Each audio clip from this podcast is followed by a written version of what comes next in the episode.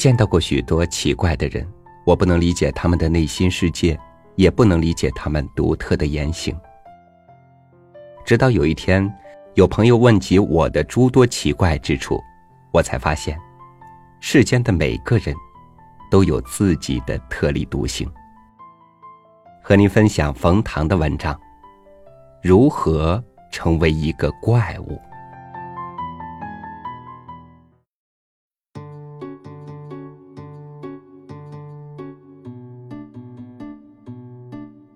我羡慕那些生下来就清楚自己该干什么的人。这些人生下来或者具有单纯的特质。如果身手矫健、心智似水，可以去做荆轲；如果面目姣好、奶大无边，可以去做苏小小；或者带着质朴的目的，比如詹天佑，生下来就是为了修一段铁路。比如孙中山，生下来就是为了搞一场革命。我从生下来就不知道自己该干点什么。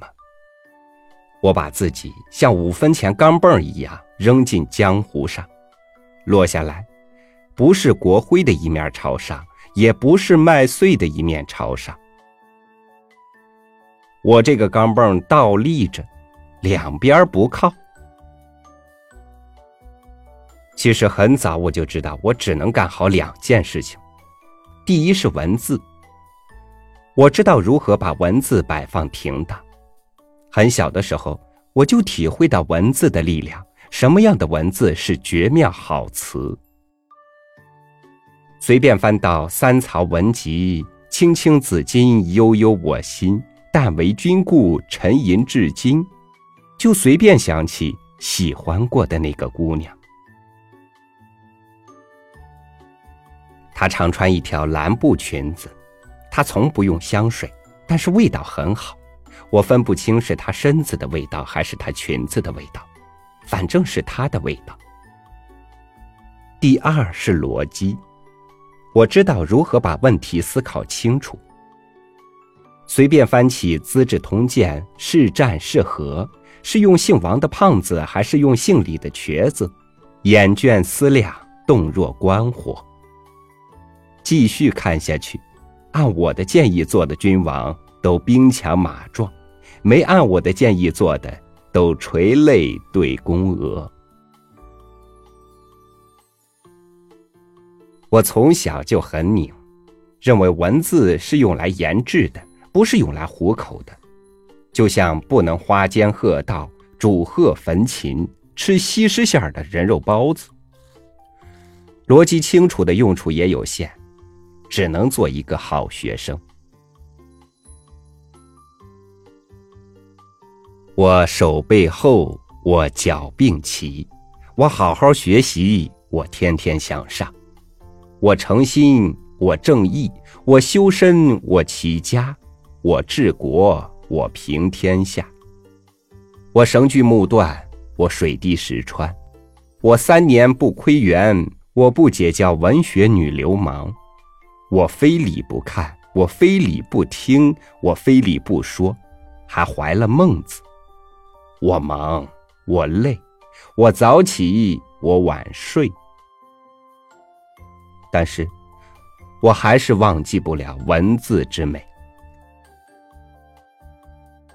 上中学的时候，我四肢寒颤，小脑不发达，不会请那个蓝布裙子跳恶俗下流的青春交谊舞。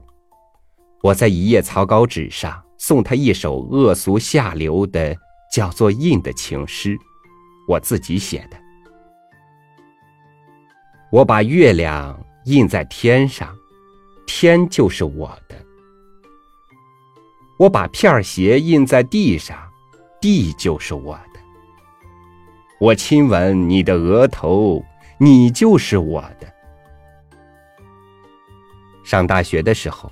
写贾金庸、贾古龙卖钱给女朋友买蓝布裙子穿。我学古龙学的最像，我也崇尚极简主义，少就是多，少就是好。上班的时候，我看我周围的豪商巨贾，拿他们比较《资治通鉴》里的王胖子和李瘸子，想象他们的内心深处。假期不去夏威夷看草裙舞，不去西藏假装内心迷茫。明月如霜，好风如水，我摊开纸笔，我静观文字之美。两面不靠的坏处挺多，比如时间不够。文字上无法达到本可以达到的高度。数量在一定程度上决定质量，至少在很大程度上决定力量。比如欲望不强烈，没有欲望挣到没有数的钱，没有欲望位极人臣。就像有史以来最能成事的曾国藩所说：“天下事有所利有所贪者成其半。”有所激有所逼者成其半。我眼里无光，心里无火，我身杯酒满，饮食无余。我是个不成事的东西，这和聪明不聪明、努力不努力没有关系。两面不靠的好处也有，比如文字独立，在文字上。我不求名，不求财，按我的理解做我的千古文章。我不教导书商早晚如何刷牙，书商也不用教导我如何调和众口，烘托卖点。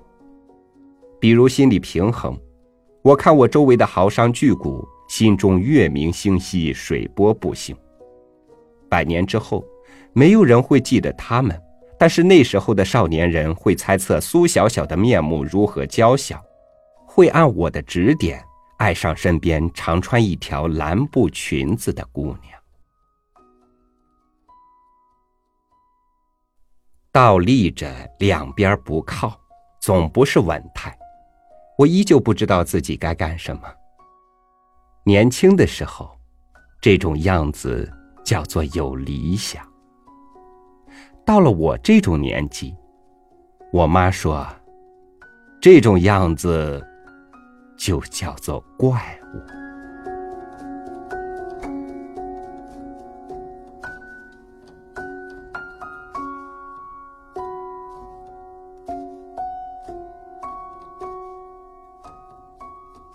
曾经为了自己在有些地方与周围的人格格不入而烦恼，在无数次的苦闷里穿行过后，终于觉悟，与众不同的内心世界是我灵魂结出的果。